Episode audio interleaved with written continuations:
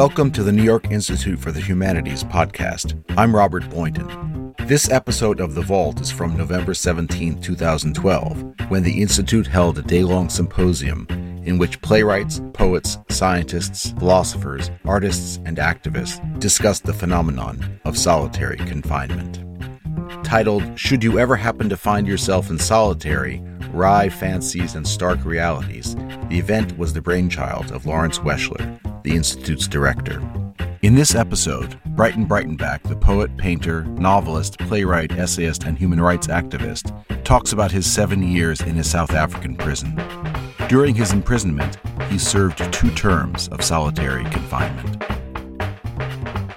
The first part of this day was more in the tradition of our wonder cabinets of the past, which was just like one damn cool thing after another. And it was precisely dreams of solitaire, the fantasy of what we would do, what we might do if we were thrown into solitary. And of course, none of it's of any value whatsoever, as you begin to hear when you hear from people who actually have spent time. So we're going to, for the next couple hours, hear from four people who have spent time in solitary. We'll begin with Breyten Breytenbach, a great, originally Afrikaans language poet, painter, political activist, who was in exile in Paris during the 70s, didn't feel he was doing enough, went back incognito and was captured. Well, I'll let him tell the story, but he spent seven years in prison and part of that in solitary. Well, if anybody should know the story, Ren, Ren Schutte actually wrote about it. Sometimes I think I understand myself better, the little bit that I do understand looking at what Ren understood. That's one of the um, occupational hazards of being a writer oneself, is that one is continually shaping your own experiences, and I think thereby also, to a certain extent, shaping one's own memories. It's very difficult to re-access the rawness of the experience uh, as it actually took place. And I don't think that's necessarily a very bad thing. As we heard in the first part of the proceedings today, I think people project and people imagine. And to a large extent, this is what happens while you are undergoing that experience. That's a way of surviving, to project yourself beyond those experiences, perhaps imagine yourself elsewhere. And of course, as you try to make sense, once you, if you survive, if you come out the other side, you are acutely aware of the fact that the very means through which you try to imagine what happened to you and try to recount and try to interact in a normal way, normal quotation marks with the world again, uh, those means are very clearly conditioned by, by whatever craft, whatever way you use. In my case, it's writing and painting. I must admit that it's very difficult to talk about because obviously, uh, you know, there's a lot that people think they know, and there's a lot of people know, perhaps without knowing it, they know it. I don't talk about this very often anymore. So that's one reason why I accepted this, Ren, is perhaps to revisit from another angle after many years uh, this particular experience and to see what it means to me and how, how much of it I can convey. But I am inclined to talk about it in a kind of an indifferent or rather a secondary way. I made a few notes, um, and they are no particular order of importance or relevance. And I'm quite conscious of the fact that each one of these observations could be argued or could be contested to illustrate a diametrical opposite of the point I try to propose. The first one would be that although the period of the experience that I refer to, that's roughly from 75 to 1977, was of course intensely political, I will only do so obliquely. I'm not going to be entering into the political environment or background. It is implicit. It will at some time, at some moments, be very explicit, but that's not what I thought I'll try and talk about this afternoon. Still, a little bit about the context. The context, of course, is South Africa, 1975. The country was economically, diplomatically, and even culturally isolated and boycotted. Apartheid was then a minority rule. It was still a law of the land. Liberation movements were banned and exiled. Internally, there was some underground resistance, largely driven by the United Democratic Front, made up of trade unions, student and other groupings, church groupings, civil society organizations. I was arrested in August 1975. I ran as alluded to it. I was uh, on my way back into the country in a rather foolhardy mission, clandestine with an assumed identity. And I was actually arrested on my way out of South Africa at what was then uh, the Jan Smuts International Airport and has since now been renamed the OR Tambo International Airport. Uh, was interrogated for quite an extended period, of which I do not remember very much because one of the effects that we referred to or we listened to this morning, losing a sense of time, very much happened to me during those, those first, uh, what might have been a week, maybe in two weeks, or maybe been a month of intense interrogation by the Bureau of State Security and by state security officials. I was then later on charged with and convicted of terrorism and the Repression of Communism Act. This was in November 1975, and I was sentenced to nine years imprisonment and sent to the maximum security prison in Pretoria, where in fact I was already then kept when I was taken back after the first few days and nights of intense interrogation I was taken back. And so it was, in a sense, just being returned after the court proceedings to an environment that I already knew. But now I knew that I had been sentenced for nine years. We call it Beverly Hills, it's maximum security. Uh, maximum security. I was kept in isolation in C section, that was a part of the prison. My cell probably was a little bit more than two meters wide by maybe three and a half meters long. I have to recall and I have to reimagine you know, one does things like stretching your arms and you try and remember how many paces it took to get to the end of your cell. It had a door with a barred aperture at about chest height, covered by mesh steel wire, and above that, in a one wall at a height of more than four meters, a similarly meshed window without glass on a level with a catwalk outside from where the warders on duty could look down on me. There was a bulb in the ceiling, kept on night and day during the initial period. A cement floor, of course, a wooden bunk bolted to one wall of the of uh, of the cell, a felt mat and a grey blanket that had to be kept rolled up, and a sanitary pail or bucket. All of these, together with the eating utensils and one's shoes, were kept outside the cell door during the daytime. Your cell door was opened you had to put this out and it would come back in at four o'clock when it was lockdown time without the shoes, obviously. The food was brought by a trustee. We call the trustees in South African prison language, they call pimps. He was, of course, always under the supervision of a warder. The corridor outside my cell, there were two more empty cells next to mine, and there was a bathroom opposite with a shower and a mirror consisting of a steel sheet that was bolted to the wall this corridor at one end uh, gave onto a minute inner courtyard, which was covered overhead by a steel grid, and at the other end was blocked off by steel doors from the main C section corridor. Now, this would be the territory where I spent uh, my next two years, never seeing any other human being other than the pimp who brought the food, maybe a monthly visit taken out into an office to be medically checked and uh, for the initial period, the security police and the Bureau of State Security officials kept on having access to me because they thought they hadn't done with the interrogations. So they saw me, and of course, the warders who looked after me. I never saw any other prisoner. I never saw any member of my family or anything like that. The prisoners or the warders uh, watched over me were, never, were not allowed to talk to me. Normally, one would be locked down for 23 hours a day. Uh, one was let out for half an hour exercise in this yard that I just described. And during that period, or a little bit longer than half an hour, you'd also be emptying your slops, your pail, your bucket, and you would be cleaning the corridor, the one in front of the cell, which is done by moving on what we call taxis. These are little folded strips of felt material, probably leftovers of the mats, and you use those for cleaning it was also Pretoria Maximum, and I think this is perhaps worthwhile pointing out, it was also the country's place of execution. Up to seven so called condemns would be hanged every week, and this constituted the universe of sound within which I lived. The condemns, I mean, you can imagine if you have a catwalk where you have a window that is actually not glassed in, there's a reverberation from all the other sections of the, of the prison and the uh, the people due to be hanged were kept for the final days and nights in what was called the pot, which was a, a large collective cell and they would be singing practically day and night before they actually were executed.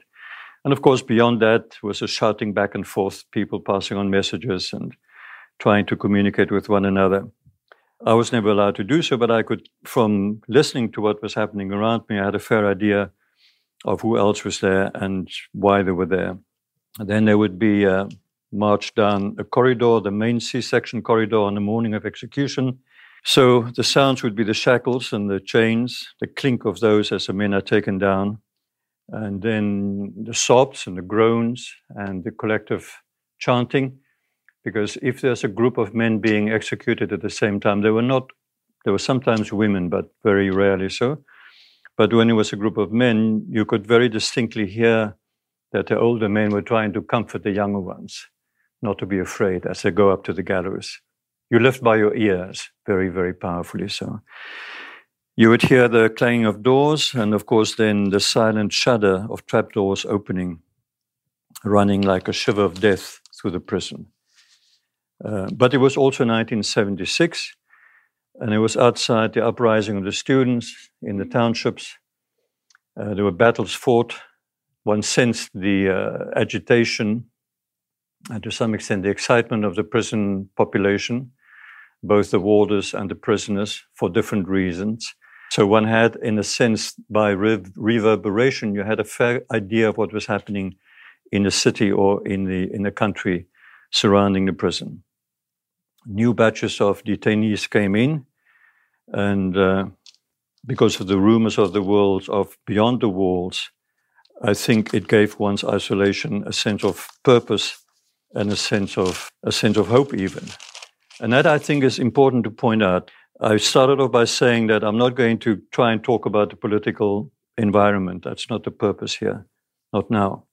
But I think what managed to make it bearable, if that's the word, is that one had a sense that whatever you were going through was part, a small part of a much bigger process. Uh, and you could, to some extent, hear what was happening around you and how other people were going through similar experiences. It gave a, it gave a purpose to it. Okay, I want to make a second remark before I actually get to what I thought would be the theme for what I would like to talk about solitary as entry into the underworld. That's what I call my, my contribution. But the other remark that I need to make, I think, is I'm going to be using, um, I'm going to generalize. I, I'm, I'm, I know that the experience of isolation is always unique. It's probably informed by the person's age, by the person's experience, by the person's education, by the level of the person's uh, motivation, by the religion, sometimes by the physical and the mental condition, etc.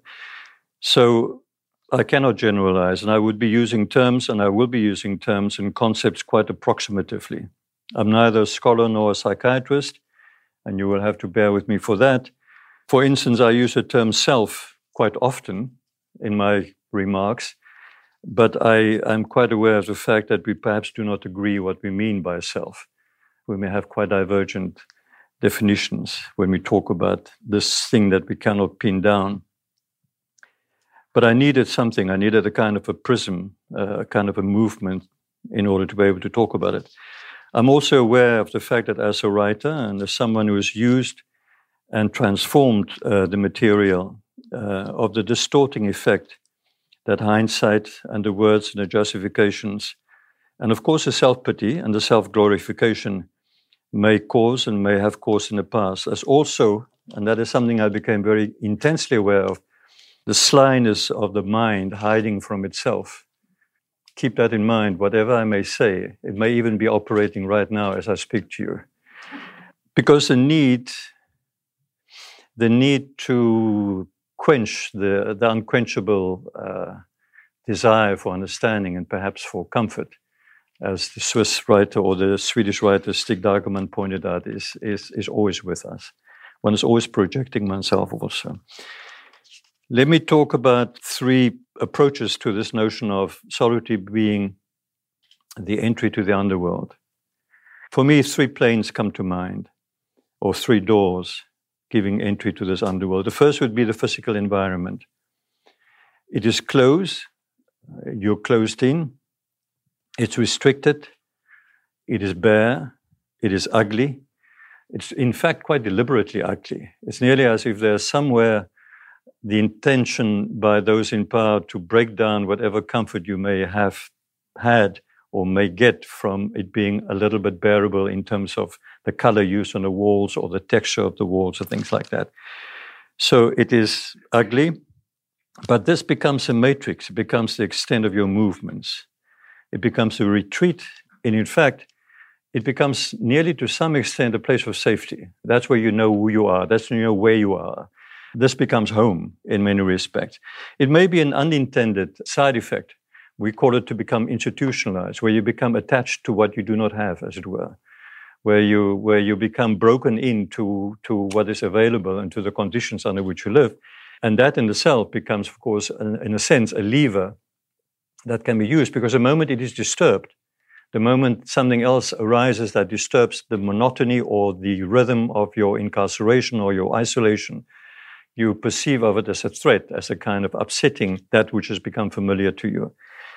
It's come to the point where, for instance, later on during my time in prison, which was seven and a half years, and I was always kept by myself, although not in isolation as for the first two years. I was then later on moved to a much bigger cell, and at least I could talk to other prisoners going down the corridor. But even then, whenever there was something that was happening outside, was sent as a kind of an impingement on you. If you had a visit, however much you wanted to be visited by a family member, when that was announced, you actually experience it as some kind of a disturbance. After a while, you don't want to know about the outside world. You become part of the world that you actually live in. The retreat is, it, it becomes your place. It rhythms uh, your rituals. It becomes the exteriorization of your senses. The texture, the smells, the colors, or the lack of colors, on the intensity that this brings about. Something that I experienced very, very powerfully from quite early on, that the fact to be deprived of variation or variety of colors, of textures, or smells, or sounds for that matter, tended to sharpen the senses enormously. You became intensely aware. It was a breakdown of what I would call the hierarchy of aesthetics, perhaps the hierarchy of experience, and that was replaced by a very intense experience of that which was available, that which you could see. So that if it happened, for instance, at a in over the courtyard, which was meshed in, but there were high walls around it. A bit of colored paper would blow in, and you suddenly saw red. It was like your mind was blown. It was like an explosion. It was just a bit of a strip of paper, perhaps, it got blown around a prison yard. But you experience it very, very intensely. You learn to live within the confines. The mind, or what passes for mind, becomes like a rat in a cage, endlessly repeating the same ruses to look for the break or for the fault line which, when it does uh, present itself, you perhaps will not recognize, or perhaps when it does present itself, uh, you will not take it, except if it were to present itself as suicide. If you were to try and commit suicide, you will be charged with potential damagement to state property. So you're not allowed to do that. but of course, it has its own strangeness and it brings along its own its own fears. You live with your strangeness and you live with your fears as something outside yourself. Again, let's call it the premises. And again, now I know I'm a very dangerous ground because I'm talking to people who know who know these terms and who use it precisely. But you move into the premises of perhaps what would be incipient schizophrenia, a doubling of self, a talking to self, obviously, but also a watching of self, watching yourself, even in the interaction with the immediate environment around you. And there's a certain fear involved there because you know that beyond a certain point, you probably will lose control over this other person living with you in a cell. You're trying to restrain yourself. You question this other self. You're trying to restrain yourself. You are conscious of having to project a certain attitude, a certain way of talking, a certain way of being to the warders when they, or to the prison officials. Uh, you sometimes weep for yourself. You try and not let anybody know about that. After a while, after the first few weeks, when they put off the light, at least in the daytime, uh, it became a little bit easier to uh, to actually hide and to and to cry. But then, of course, you do develop these weird and interesting rooster conversations along all kinds of lines of philosophy and otherwise. The second door of entry would be what you hear and see and imagine on the outside when you live by ear and by smell only.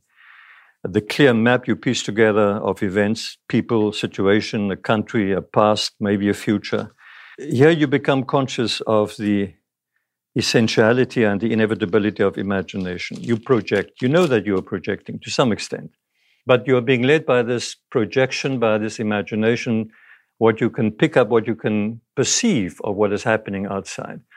It is perhaps something akin to certain forms of meditation where you're taught how to literally project yourself beyond a certain distance or beyond a certain confinement. And you extend your awareness of your environment in that particular way. Outside becomes visible because of the inside. And I was lucky in that I'd been exposed to forms of meditation before I went in. So I could perhaps understand what was actually happening to me to some extent. The third doors of entry doors of perception in heaven and hell, to quote the other old man, would be when you actually lose it, when you uh, hopelessly enter the irrational and you recognize it, and you don't question or refute it or reject it.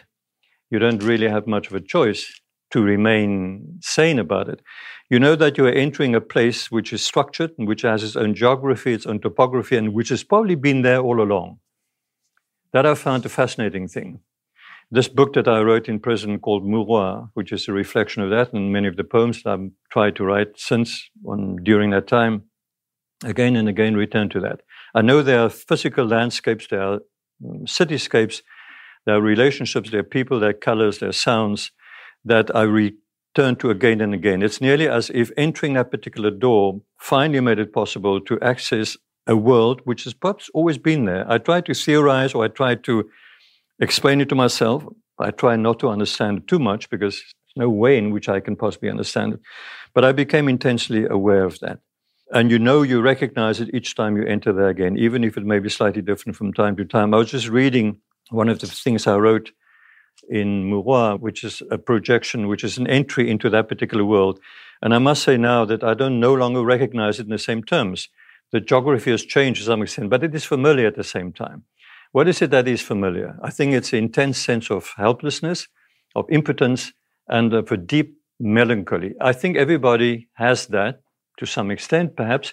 And I'm sure that if one goes into that mind, what you what would come back up with, if you do come back up again, uh, wouldn't be the same for each person involved. For some people, it would be intense anger.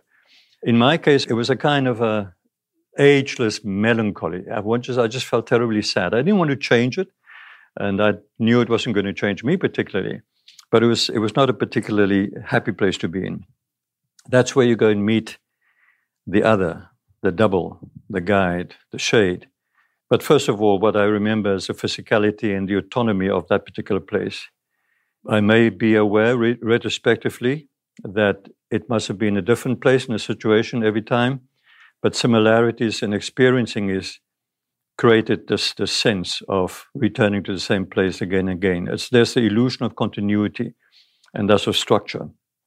Now, I don't know if I, Ren, I think this is where I need your help to perhaps sharpen some points, perhaps maybe two very general remarks. The things that we listened to this morning are not that far off the mark, uh, you know, including the bugs and the and the cockroaches and the and the ants and the dove. In my particular case, was a dove. The imagined or real uh, little animals uh, that you talk to, a little insect that you talk to. Uh, it is true. Uh, the slipping of time, the loss of time, the loss of the sense of time, that is also true. I think people imagine quite clearly what it's going to do to them if they were to be there. Perhaps the thing that needs to be sharpened the thing that I would like to uh, perhaps show up as, as a difference when you've been there is that you don't have a relationship of harmony with those whom you do meet, with the people whom you hear, or with the warders, or with the security people, or even with the medical people who look at you every once in a while. You are intensely conscious of having to retain your form, la forma, as we'd say, as my Catalan friends would say the posture. That's the curious thing that happens to one after a while. That you yourself are the only person who can make yourself survive, even if you lost sense of who you are, and even if you lost sense of time and of place, particularly of time. And of course, it's damn awful when you have no sense of ever coming out again. There's no reason why you come out on the other side alive. And of course, you know that the person who will come out won't be the same one who went in, as we were clearly told early on. But it's an intense situation of hostility, of animosity. And I think that conditions nearly everything else that happens. How does one, to some extent, survive? And I think that would be my final remark, Ren, before passing on to you. The, the one would be, I think, the awareness of the physical need to care for oneself, the way one would care in Buddhistic term for the nine separating wounds, as it were. You don't become attached, but you know that if you weaken, you will become more vulnerable. Your attachment to yourself becomes a leverage that will be used against you. Your attachment to your own sense of importance, even if it's a political importance, even if you know you're on the right side, you're struggling for the right cause, even that attachment becomes a, a form of exerting pressure on you.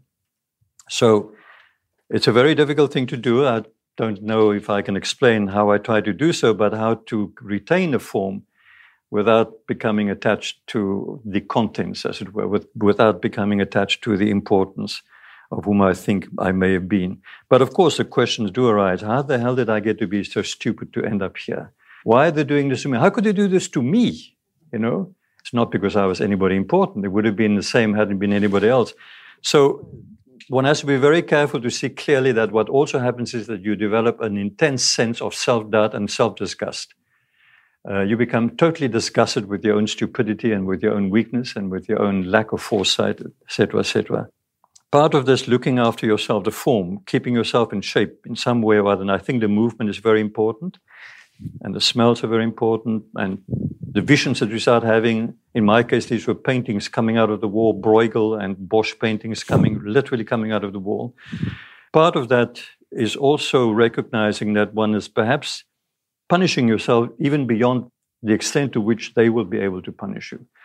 And that, I think, accounts very often for prisoners, if they can possibly do so, harming themselves, swallowing something sharp if they can get hold of it, or a spoon.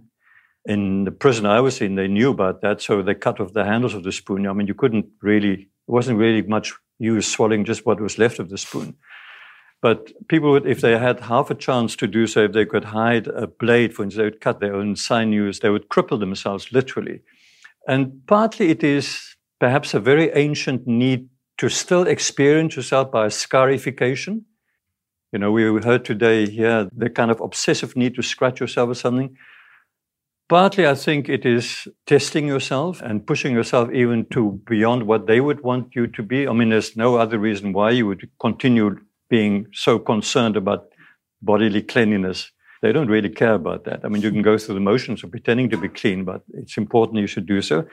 And part of, of course, is a desperate plea for attention. I remember at one point, I can't even remember how I got hold of a pair of scissors. They, they wanted me to cut my own hair. I was taken to the bathroom and I managed to talk the warder into allowing me to cut my own hair. And he must have turned around, he must have talked to somebody else for a little while, and I started cutting off all my hair. And it was half gone before he realized what had happened, and he stopped me for damaging state property. And of course, the next morning, I was really severely reprimanded and punished, and then thrown in a hole, because this isolation is not the hole, that's something else again. So I was severely reprimanded by the head of the prison for, uh, you know, doing it to myself and damaging the property which belongs to the state and all that. The good thing that came out of that is he gave instruction all my hair should be shaven off, which of course is something that I probably was secretly hoping would happen, because in a way it's it's a sense of cleansing oneself. One thing I was um, going to hmm? ask you, the profile I did with you is in a book called Calamities of Exile, and after you came out, one of the most mysterious things you ever said to me, well, actually you showed me, we were we were you had been out for a while and it took a long time before you started painting again. And the first painting you did was a self portrait looking at yourself in the mirror with your eyes closed. Mm-hmm. This was about six months after you'd gotten out of mm. prison. And, and I asked you, why did you paint yourself with your eyes closed? And, and your answer was, because I couldn't stand to look at myself yet. Hmm.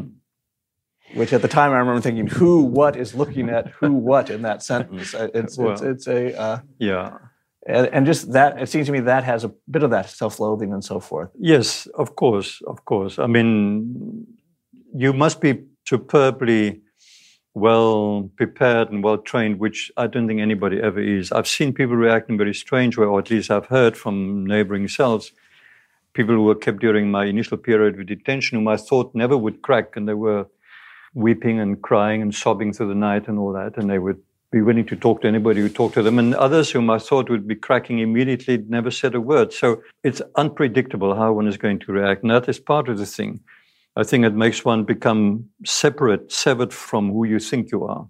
I don't think I was particularly happy with the person that I thought I had become. I was obviously not, you know, I mean, it was just, there were too many contradictions involved, too many ambiguities, both politically, personally, etc., etc. And it was just a large measure of total stupidity because literally I should have been far more careful and I should have known that if I do certain things, the consequences are going to be inevitable. So obviously, yes, there's a self-disgust, but the self-disgust comes more from being deprived of any sense of agency. And that comes a little bit later and far more stronger. So for instance, you're in a cell and there's a corridor outside, up and down, which other prisoners move. And for some other reason, the warders decide to beat up one of the other prisoners. And they will beat him up fairly severely, right where you can see. You're literally one yard away. There's a grill between you. You can't intervene. But if you were to shout, you know, or something, stop it, don't do that. It's a human being. It's just going to come on you. I mean, it, it's just going to, and the fact that you don't do so, that you bite it back, that you become accomplice to, that you're forced to assist, and they know this. They know this instinctively. I don't think they're being taught this because these warders are not very well educated or trained people, neither in psychology nor in anything else. They just instinctively sense that if they can make you submit to the degradation of not being able to do anything where you would instinctively want to do something, it will turn back upon yourself. And that's where the self disgust comes in in a very big way. Thank you so much, Breyten. Pleasure.